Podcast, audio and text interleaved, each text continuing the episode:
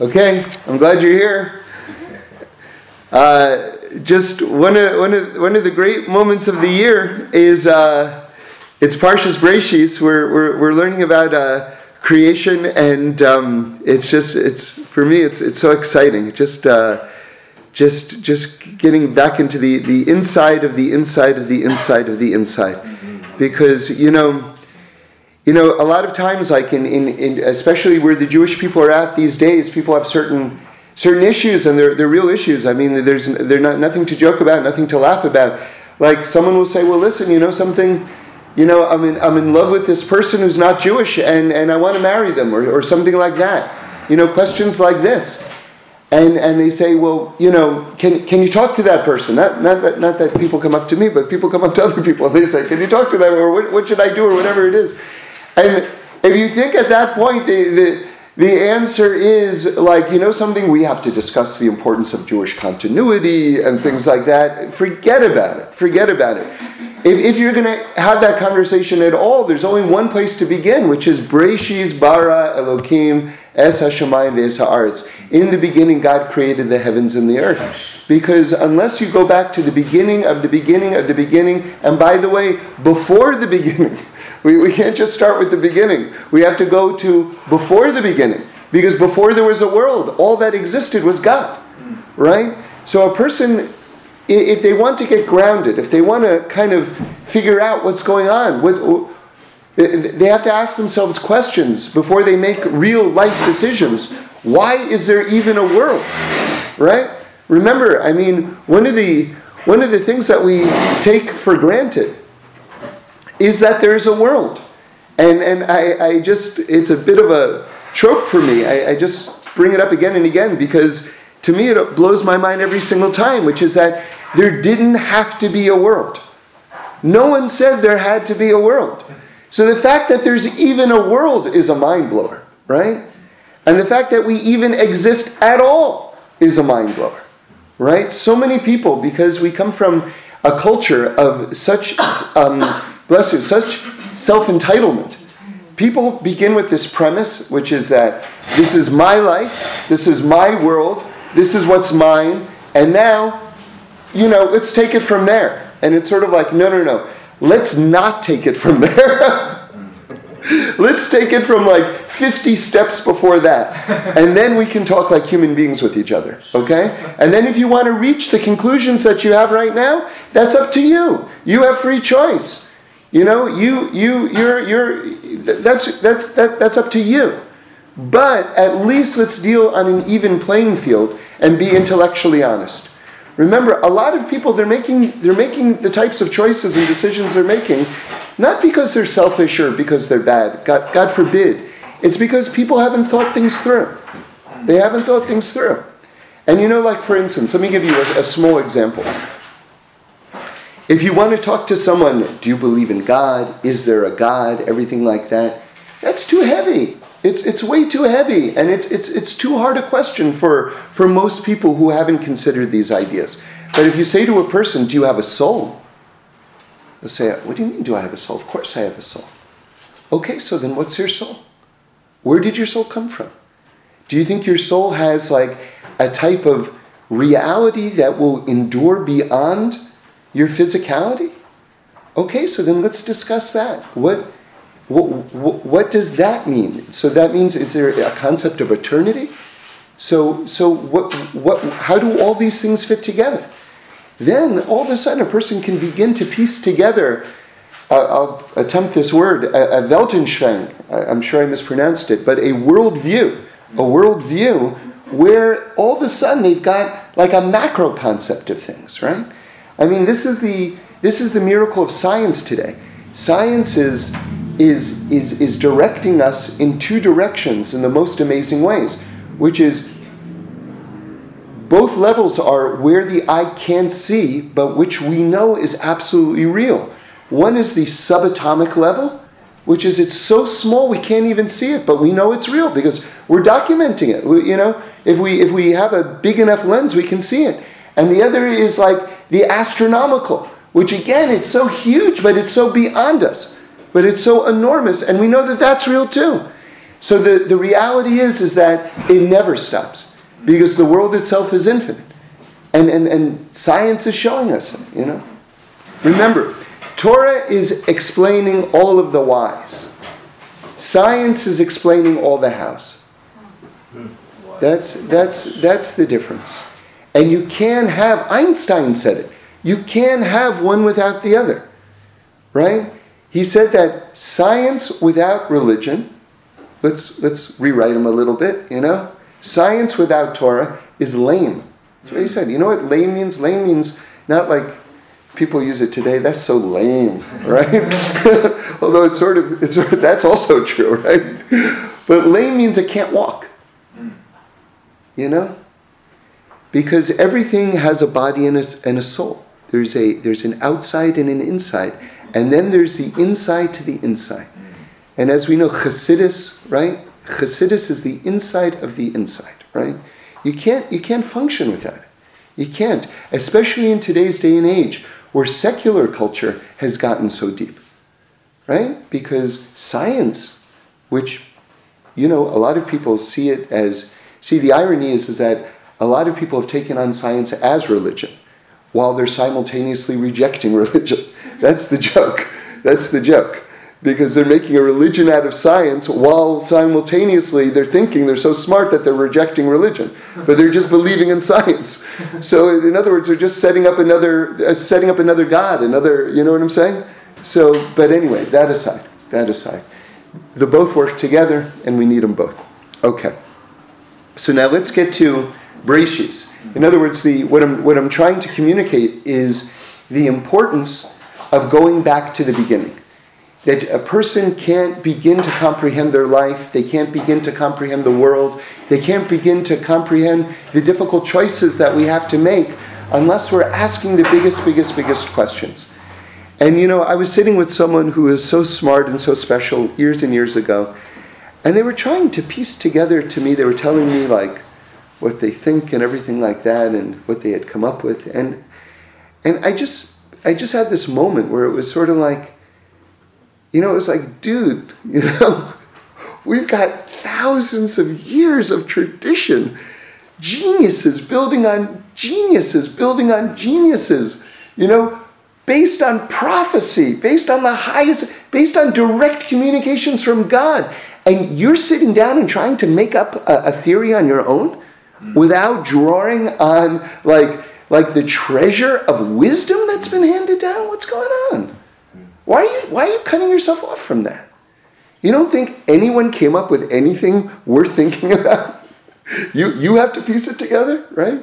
I mean, but that's that is sort of like the irony of the self-empowerment movement, mm. right? It's making dummies out of us, right?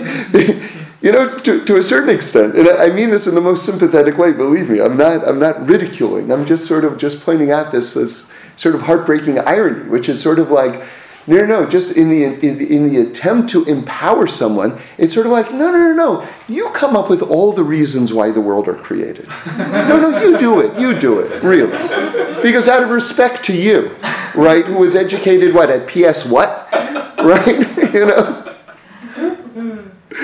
really, we want to know, like, but, huh? No, please, a little humility, right? Some, some humility to recognize, like, the greatness that preceded us. Remember, you know, and I always somehow make this connection in my mind, I'll bring it out, which is that Rebbe Nachman said that since the beginning we've been struggling with sex, food, and money, right? All of humanity has been wrestling with these three major forces.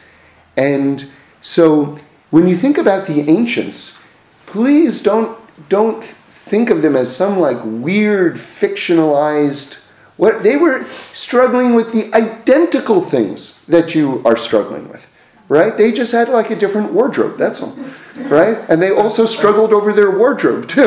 You know what I mean? Like, like they stood in front of the closet and say, you know, I don't have anything to wear. Meanwhile, they're like nine togas, right? Uh. So how is that any different from any of us, right? so it's just, you know, you just change the labels. That's all.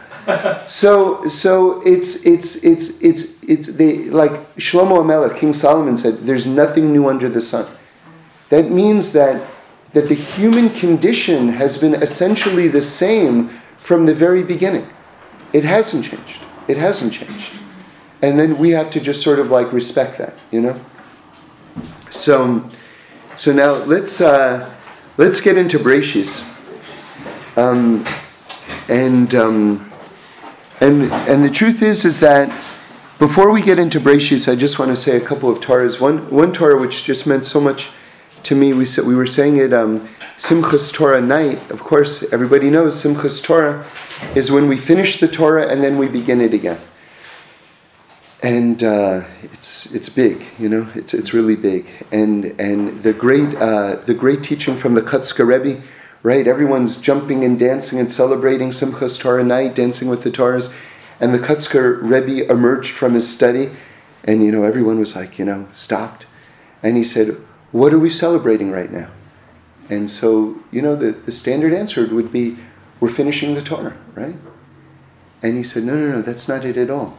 What we're celebrating is that we're getting to the end of the Torah and realizing that we haven't even begun it yet. Mm.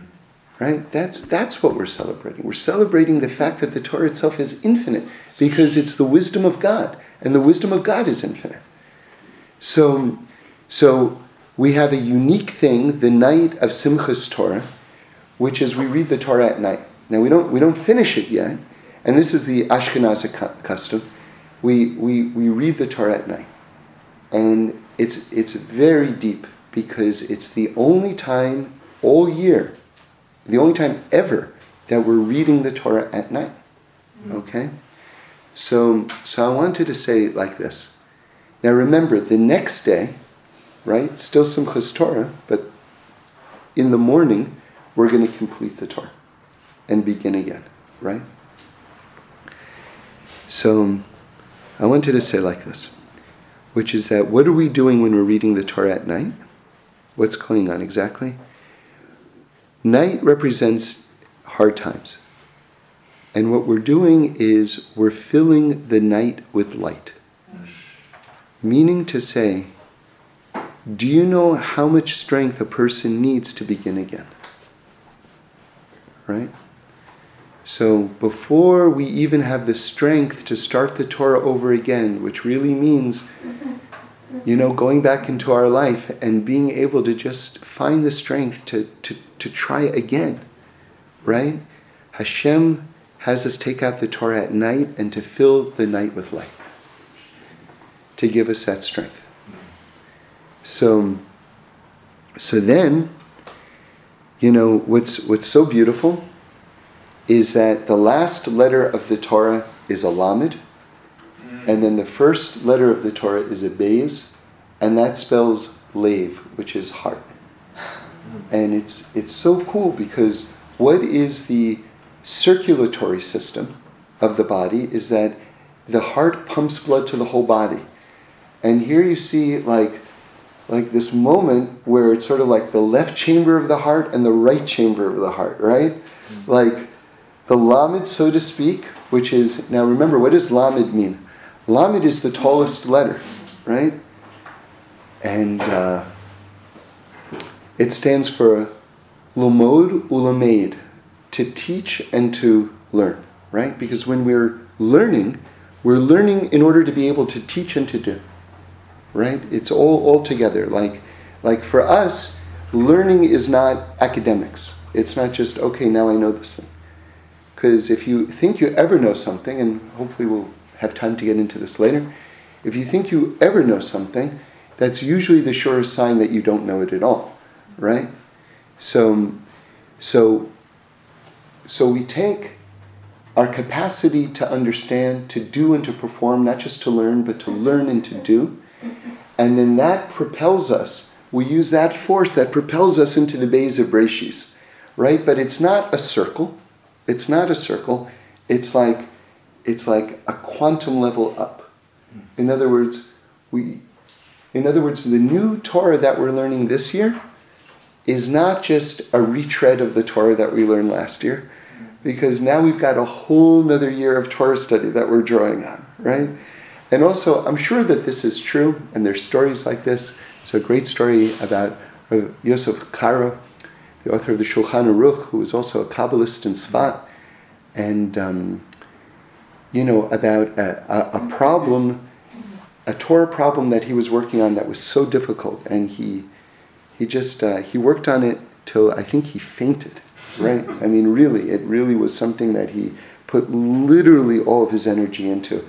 And he got the answer, and he was so happy. And then he walked into the beis medrash, right into the study hall, and he saw two people who, you know, relative to his greatness, were just kind of like, you know, average people. You know, I'm sure they were great in their own right, but relative to him, they were, you know, more ordinary. And he sees one asks himself the, the, the, the question that he had been working on, and the other one just gave the answer straight out. And he couldn't believe it. He was like, What's going on? And then it was explained to him that no, you brought that answer into the world. You see? You see, that's that's what it is. So when when we go to the next year, to the next level of Torah study, it's not just that we're now relearning the Torah with all the extra Torah knowledge that we have, but on some level, all of our minds and souls are connected. And all of the great people have brought down so much extra wisdom into the world so that the new cycle of Torah study is a quantum level higher because now we're drawing consciously and unconsciously on all of the new wisdom that's been, all the new light that's been drawn down into the world. Okay? Okay. So now, you know, I want to say one thing that came to me while I was dancing uh, Simchas Torah night, and is it true? Is it not true? I, I, I don't know, but um, it just it, it, I just like to suggest it, you know, which is every single person is a letter in the Torah, right? We know there's 600,000 Jews, and our Masorah, our tradition is there's 600,000 letters in the Torah. And um, how you calculate that is a whole question because the exact number of letters, if you just want to count the whole letters, there's way less than 600,000. So how do you get to the number 600,000 exactly? So the truth is is that most letters are actually the combination of different letters. Right? If you if you actually look at the laws of writing the letters in a Torah scroll, you see that letters are combinations of other le- letters. Okay. Um, for instance, the letter um, uh, Kuf, right, is a zayin and the letter chaf, right? Or it's actually it's a, it's a resh. I'm sorry, it's a resh and a zayin. Okay, so that's an example. That's one example. Okay, um, so that's one way to get to six hundred thousand. Another way to get to six hundred thousand is you count actually the white spaces between the letters, mm. right? Because, and we'll get to that more a little bit later. And that, that's another way of getting to the. Uh, because listen, if this is, this is a, a very interesting halacha. If two letters overlap, the Torah scroll is not kosher. Okay? The whole Torah scroll is not kosher if just two letters overlap. You know why?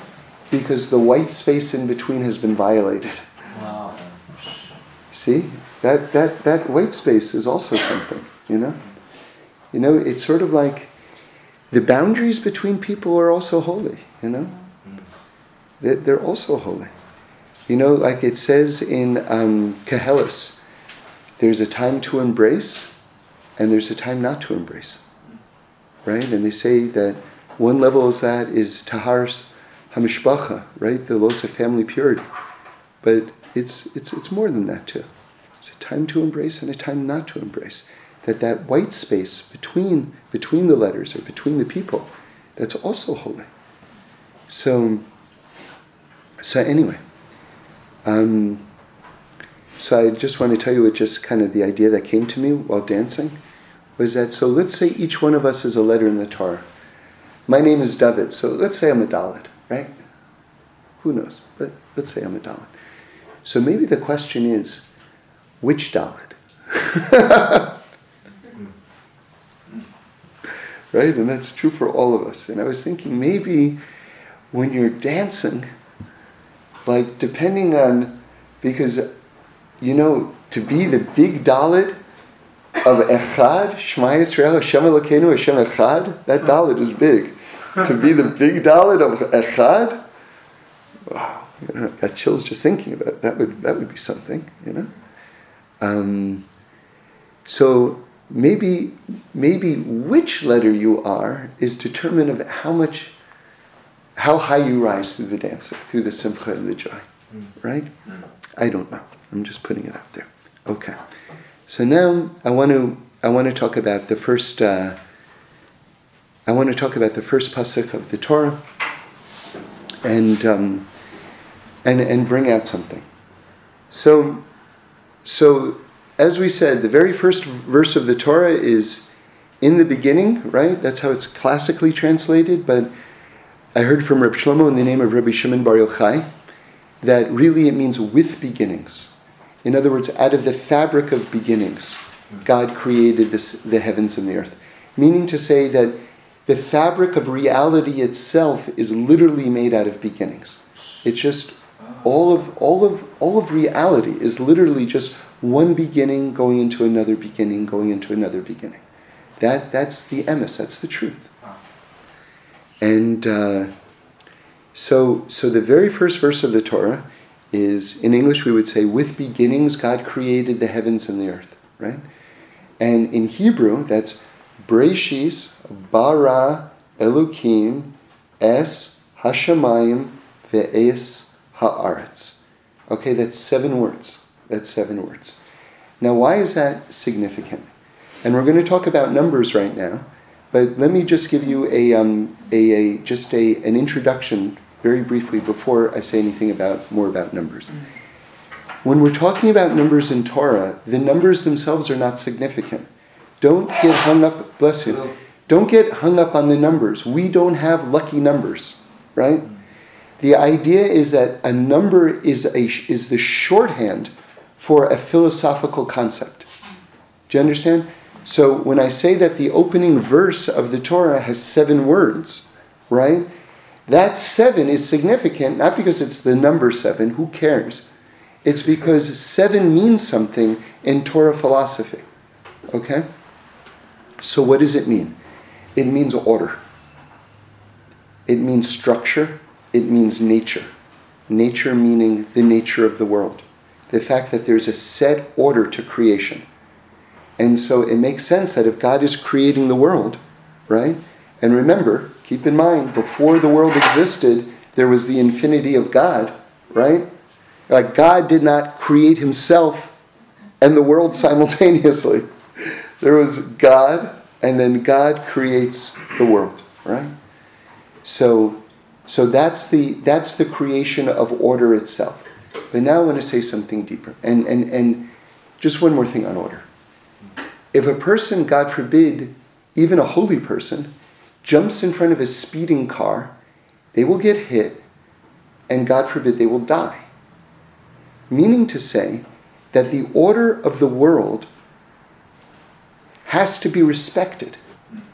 Right? When we talk about derech eretz, that means that you don't like you, know, you, you behave with seichel. You have to use your mind when you interact with people and when you interact with the world, right? So, so, so order has to be respected. Okay, that's number one. But now I want to say something deeper, which is that the first letter of the Torah, and remember, the Torah itself is the blueprint of reality. It says God looked into the Torah and then He created the world. And we know the Talmud says that the Torah existed 974 generations before the world was created, right? So, so the Torah is the blueprint of reality. So, what is the first letter of the Torah? It's the letter Beis. But it's not just the letter Beis, it's a large Beis. Now, what's interesting about this, and, and I learned this from Rabbi Wolfson Shlita, who said it in the name of the Chasam Sofer, who's one of our greatest rabbis, right, from the from the 1800s, really a massive, huge, you know, towering giant in Torah. And he said the following that whenever you see a large letter in the Torah, it's four times the gematria that the letter would normally be. Okay, so that means that if the letter Beis is the number two, right? Because Aleph Beis, it's the second letter of the, the, alpha, uh, the, the, the alphabet. So it would be four times two. Do you understand? Because it's a large letter. So that means that the opening of the Torah begins with the number eight. Okay, so now let's, we got to work this through because this is a big idea. Meaning to say, the first verse of the Torah is seven words. That's hinting at order. And yet, the very first letter of the Torah, which everything is balanced on, because you can balance the entire Torah itself on the first letter of the Torah, right? Is the number eight. Now, what does eight stand for? Eight stands for transcendence. Eight stands for that which is beyond nature. Eight stands for miracles, right? Like we know Hanukkah is eight days, right? And one of my favorite little just visualizations is the, the, the symbol for infinity is the number eight on its side, right? So, what does that mean? That means that there's an order to this world and we have to respect it, but that the premise of that order is that order can be transcended at any single moment. and they're both true at the same time.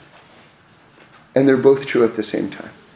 That means there's a whole series of locked doors, right? And that's life. It's a whole series of locked doors. But at the same time, you're handed a key before you start your journey. So, so that's, and, and, and how do we utilize that? So, how do we utilize that? Okay. So, remember, the art of Torah, the art of life, the art of, of, of, of mastering the human condition is the ability to live amidst paradox, where both things are the opposite and simultaneously true. Right? Remember, God is infinite, and we're only dwelling in one dimension of reality, where certain things appear to us to be contradictory or paradoxical. But that's just because we have something called logic. But don't forget, God invented logic. we have to respect logic, but on a deeper level, logic is completely made up. and God is not imprisoned to logic. Logic is just a tool that He created for us to interact with each other, right? So things that seem to be paradoxical in our dimension, in the higher dimensions, are not paradoxical at all because those dimensions transcend logic. Or what we call them, they're super rational. Right? They're, they're beyond the confines of our mind, right? And again, these things are not, don't, don't misunderstand what I'm saying and don't, don't mislearn what I'm saying.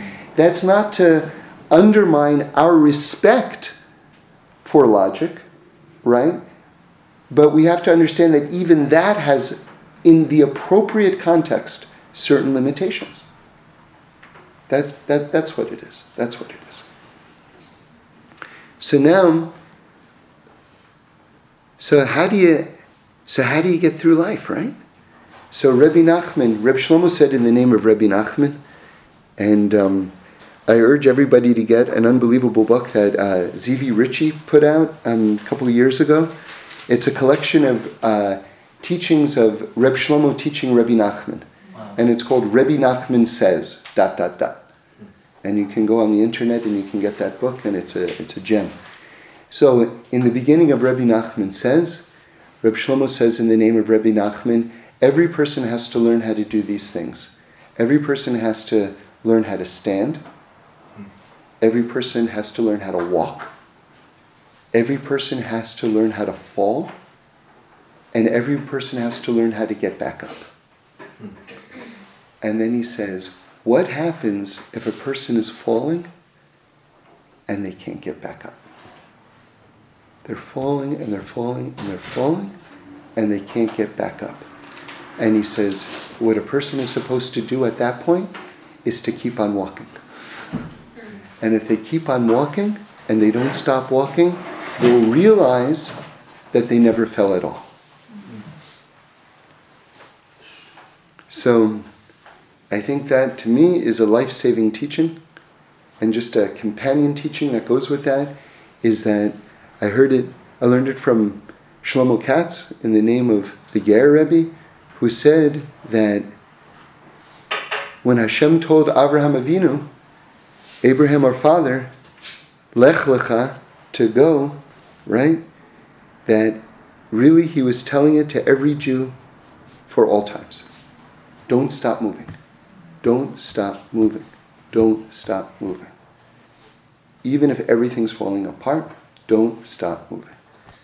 And like Rabbi Nachman says, if a person honors that and it finds the strength to keep on going, then they'll realize they never fell at all.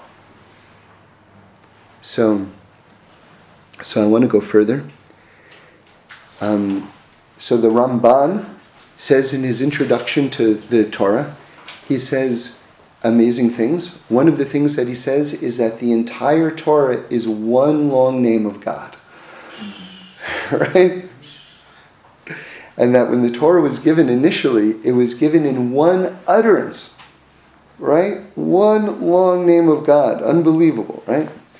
Now listen to this. This is something I think that's kind of cool that came to me one time, which is that, um, you know, we have this word called mila, right? As in bris mila. So what's a bris mila, also known as a circumcision? That's when you cut a, a piece of skin from the man, right? So, so mila means to cut. But you want to hear something really interesting? Mila in Hebrew also means the word word. So understand that if the, the Torah was one long name of God, every time you cut, what happened? You made a word. You made a new word. interesting? Right? So, so, so the Torah begins with the letter Beis. And that's, that's phenomenal. And there are a lot of teachings about the letter Beis, but um, I'll just tell you just two of them. Which is that, you know, the Torah goes from, what is it? That's my right hand, from right to left, right? The Torah goes from right to left. And if you make the letter Beis, that means that there's a wall over here. And they say that basically you can go back, you can go back a long way, but at a certain point you hit a wall. you hit the wall of the beis of Breshis, of with beginnings, and we don't know. We don't know what happened before the world was created. Even science will tell you, you can even get to the moment of the Big Bang, but before that, scientifically speaking, we just, we, we, at that point, you run out of answers right? So, so we have to again. That's that's that's a, a that's a teaching for us about humility. That that at a certain point we just simply don't know, right? And but we've been taught by God Himself, right? But we have to understand the the the limitations of our own faculties. Now, another interesting teaching about the beis of Reshis is that you've got a top to it. You've got that wall that we just were talking about, where you can't go further back than that. You've got a base, you've got a bottom to it. But then you've got an opening over here. Right? Now,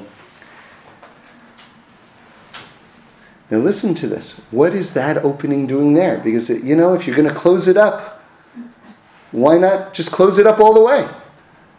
right? Now we know that's another letter. That would be the final mem, right? But that's a that's beside the point. It's like you're closing it up on three sides, so close it up on the fourth side. That's the question. So this is from Rav Yitzhak Isaac Chaver, who is a great Kabbalist, and he was a student of the student of the Vilna Gaon, who was one of our greatest Kabbalists, in addition to obviously, you know, one of our greatest uh, Talmudists ever. So he had sort of the Kabbalistic tradition from the Ari through the Vilna Gaon. So Rav Yitzhak Isaac Chaver says the following. Before I tell you what he says, let me throw in one more thing that the Ramban brings down. So the Ramban brings down in his introduction to the Torah that the whole Torah is black fire on white fire. So, what does that mean, black fire on white fire? So, the first thing it means is that don't make the mistake of thinking that the paper that the Torah is written on or the parchment that the Torah is written on doesn't have spiritual integrity to itself. It also has great spiritual importance, like we were saying earlier, that if one of the white spaces is violated, that the Torah itself is not kosher anymore. So the white space is like very heavy and very important. And in fact, there's a teaching that the white space in the Torah contains all the letters of the Torah. Okay, so that's that's starting to get far out. But what, what does it actually mean? What it means on a very simple level is the black fire represents, those are the letters that we can see. The black fire represents that which is revealed in this world. Right? The white fire represents the spiritual realms that the whole world is juxtaposed against. Okay? So now, with that in mind, listen to this. Rav Yitzhak Isaac Chaver says, okay, it's true, the Beis has three sides. Why doesn't it have a fourth side? Because that fourth side stands for the reward that the righteous receive in this world, and that's not revealed. Does everyone hear that? That's that's a massive that's a I mean, he's just looking at the same letter beis as you and I are looking at. And he's telling you something way out. Meaning to say, remember, our tradition is that the reward that we receive, for the most part, there's some exceptions to this rule, but for the most part, the reward that we receive is saved up for the next world. And of course, that, that brings the great question that everyone has why does it look like the wicked are rewarded and the righteous suffer? This is the great theological question that everyone has, right? Well, the simple answer is I don't know if it's satisfying, especially if someone's righteous and they're suffering, but the simple answer is that the reward is saved for the next world, for the most part. But this being one of the central questions of the human condition, fascinatingly, is asked and answered with the very first letter of the Torah. Mm-hmm. I mean, it's amazing. When we say that the Torah is the blueprint of reality, the greatest question that people have had for all eternity is asked and answered by the first letter of the Torah. Meaning to say, why isn't it all closed in? Because that last line represents the reward that the righteous will receive, and it's not revealed in this world yet. Because it's still on the level, it's there, but it's on the level of white fire. It's not on the level of black fire yet. Now, with that in mind, with that in mind, I looked at the last letter of Breshis. Okay, so this is my Torah now, right? You know what it is? A final mem. You know what that means? If Breshis is a microcosm of all of creation, the book of Breshis, what happens at the very last moment of Breshis? What happens at the end of the world? The reward that the righteous receive becomes revealed right? Because what's what's a Beis with that line filled in? It's a final mem. That's the last letter of the book of, of, of creation. It becomes revealed. So, with that in mind, I can't not tell you this teaching, right? Which is that the very first three words of the Torah, Breshis bara Elokim, if you take the last three letters of the first three words, it spells the word emes, which means truth. We say that's the, the stamp of creation, right? But it's spelled out of order. So you say, well, look, if God is bringing out this concept of truth, why is he spelling the word truth out of order? Especially since we know that the whole word truth is significant because it's the first letter of the Aleph Beis, Aleph, it's the middle letter of the Aleph Beis, Mem, and it's the last letter of the Aleph Beis, Tav. In other words, total context, beginning, middle, and end. You know, one of the reasons why we're judging each other so harshly all the time is because we're forgetting the fact that this person didn't just show up crazy. He had like 10, 20, 30 years to get super crazy. right? Like if he's just like yelling in a bank, He's not just like completely inappropriate. He may be also completely inappropriate, but he may have just had the worst thing happen. You don't know. So we need, if you want truth, you need context. So the word for truth itself is context. Beginning letter, middle letter, end letter. Right? So, but it's out of order. Now, if you get to the end of the seventh day of creation, right? The last three words, the last three letters of the last three words, Aleph Mem Taf. It spells out emes, but it spells it out in its proper order. Because that is the journey that we're all on right now. Truth has been implanted in this world from the very, very beginning, and our job is to reveal the truth that's there. Right? Through our actions, we're, so to speak, rearranging the letters, right? Or we're, we're revealing in the deepest way what's there. Okay. So now, now that we've talked about that beis, let's, let's go maybe even deeper and talk about the fact that who, who begins something with the number two? Right? If you're going to talk about like the beginning of all beginnings, let's begin with the number one. What is this business you're, build, you're, you're, you're doing the number two? Right? So that's because we have to know it begins with the letter Beis because the letter Aleph is there, but the letter Aleph is there, which stands for God, because Aleph is one, right? And everybody knows Aleph is composed of three letters, two yuds and a vav, which adds up to 26, which is the gematria of Yud Ke Vav Ke, the holiest name of God, right? So the letter Aleph, that's part of the white fire, right? So we have to know that before this world was created, God existed before this world was created. And very um, interestingly or appropriately, every volume of Talmud, right? Because the Torah scroll, that's the written law, then we've got the oral law, that's the Talmud. Every page, every volume of Talmud begins on page two. It never begins on page one, right? Because the first thing that you have to know, Reshis Hachma Yiras Hashem, the beginning of all wisdom is the awareness, is the awe of God.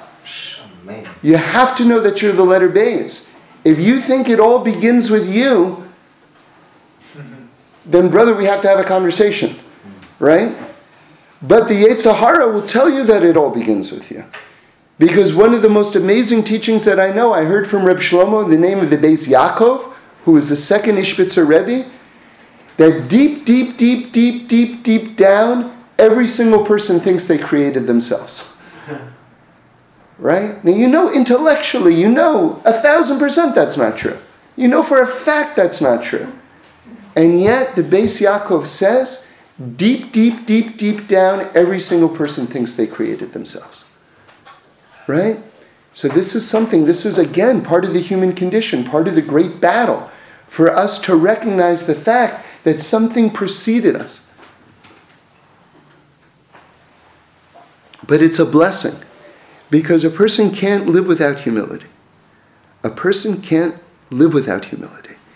And, um, you know, it says by gaiva, gaiva means arrogance. So it says in the Talmud that, that God says that, that gaiva smells, so to speak, so terribly that God says, I can't be around a person who has arrogance. But think about that in the context of what we just learned.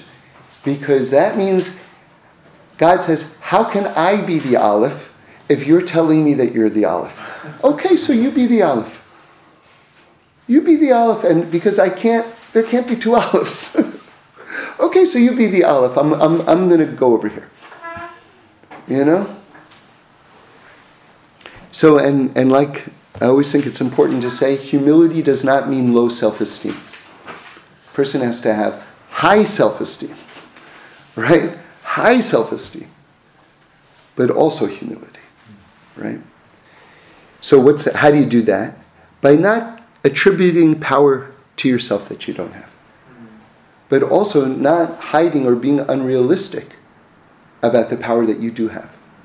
Right? One of the, I think, great traps of the religious mindset is an escapist mentality that has to be crushed if a person really wants to be for real. which is not leaving to God what God has left for you to do. And that's really, that is a day by day, moment by moment bit of self examination that a person has to do. Right? Where under the guise of quote unquote being religious, you're leaving to God what God wants you to do. Right? It's a big Yetzer Hara. It's a big Yetzer Hara. And this is, I mean, I'm talking about now, you, when a person is able to explore that, they really can begin to climb real levels in terms of realization of their own potential in this world. In this world, right? Um, so now let's go further. So the Aleph, the Aleph precedes the beis, and uh, you know. Do you know how big that Aleph is? It's not like it's not like okay, so you got an Aleph and you got a beis. They look pretty similar to me. no, that Aleph. Wow, what is that Aleph? That Aleph. And don't and don't make this mistake, right? I heard this from Rabbi Green, such a strong teaching. He says, you know what most people think? Again, this is mostly unconscious because we haven't examined it. And if we haven't examined it, then we haven't been able to have the opportunity to uproot it. And I'm telling you this so that we can all uproot it most people think that God is a stronger, smarter, better version of me or of themselves. Right? They use themselves as a reference point and they say, but God's just like the greatest, greatest, like way better than me. God is beyond, beyond, beyond, beyond, beyond, beyond, beyond, beyond, beyond, beyond, beyond. He's not a better version than you. It's, it's dimensions, dimensions, dimensions beyond, right? Our mind can't even begin to begin to wrap our mind around. All right, so now I want to start to wrap it up and tell you something. One of the uh, one of the uh, I would say um, I don't know how to what word even to use. I want to say traps, but, but it's more than that. Part of the journey, if you want to learn Torah, especially if you want to learn Torah deeply, is um, I'll just use this as a case study, okay? You see, sometimes you ask a question and then you give an answer. You know, usually we say the questions are better than the answers. that's often that's often the case. But a lot of times the answers are really good too. And sometimes the answers are so good, you forget that it's the answer to a question because you're just freaking out about the answer. It's so good. And you don't make the next step, which is no, that's actually answering a question. You know, it's sort of like imagine like whatever your favorite work of art is, right? So whoever your favorite artist is, and you ask a question, and someone puts this unbelievable canvas in front of your face. And all you can think about is this, this painting, which is just blowing your mind. And you forget that this was the answer to, the, to a question. Because you're just so into this painting, right? So, so with that in mind, I asked Reb Shlomo a question many, many years ago. And he gave me an answer which so blew my mind. I've been saying the answer over for years. But I only the other day did I realize that that was an answer to the question that I was asking. So, so with that in mind, let's uh, let's um, let's uh, let's explore it, okay? So, so I asked him, how does a person stay on fire? See, because because when when you begin to explore these type of questions, really, it, your your your whole soul gets on fire, and you're on fire, you know. But then, more often than not, you, the fire starts to get a little smaller, a little smaller, a little smaller. And then who knows what's going to happen next. So, anyway, I said, How does a person stay on fire? And he said back to me the following He says, A person has to treat each new piece of information that they learn like one puzzle piece in a jigsaw puzzle that they don't have any of the other pieces to.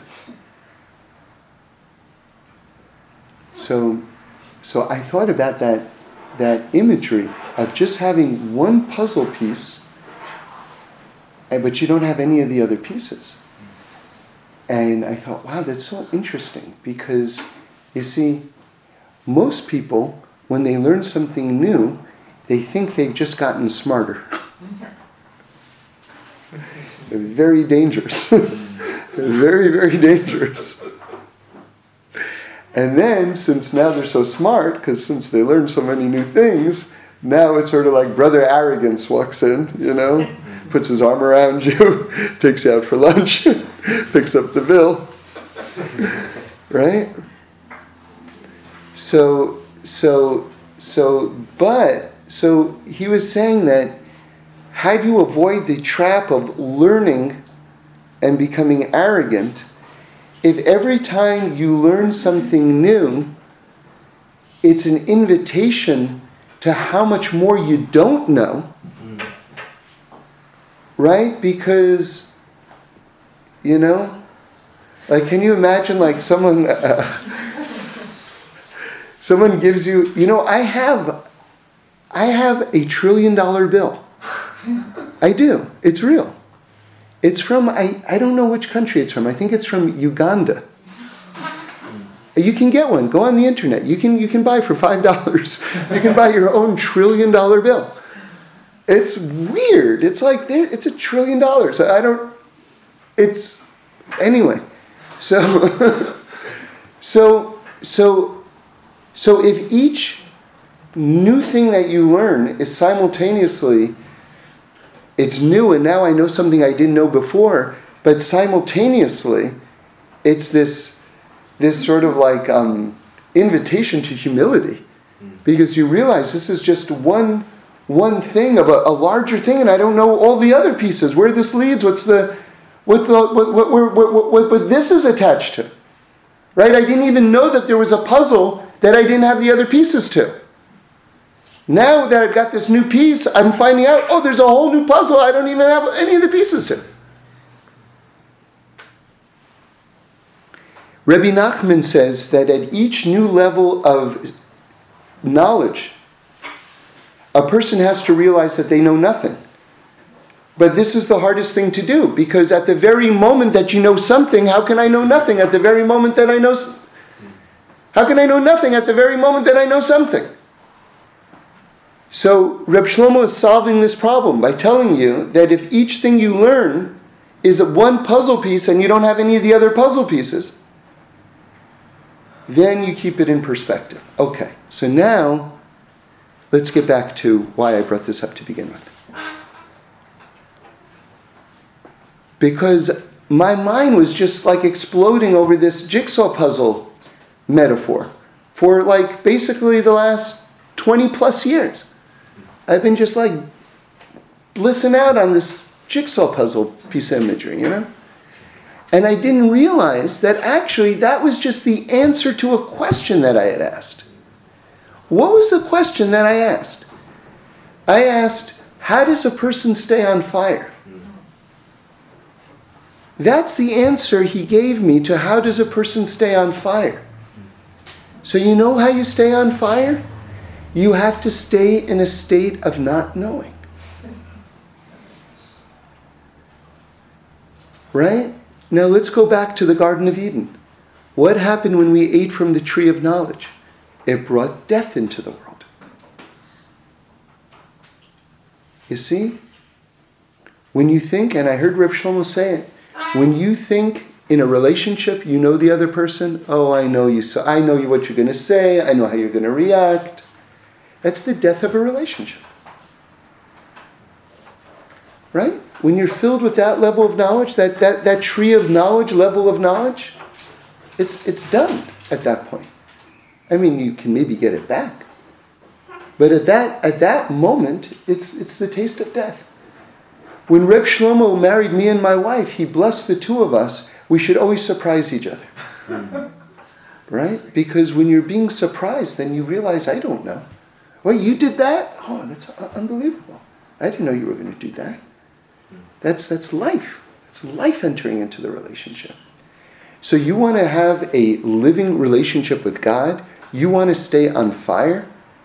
You have to realize that if you're the beis, do you know how big that Aleph is? and it's not just a bigger version of you. You it's not like I basically don't know what's going to happen next. I have no idea what's going to happen next. I have no I, I have no conception. I have no conception.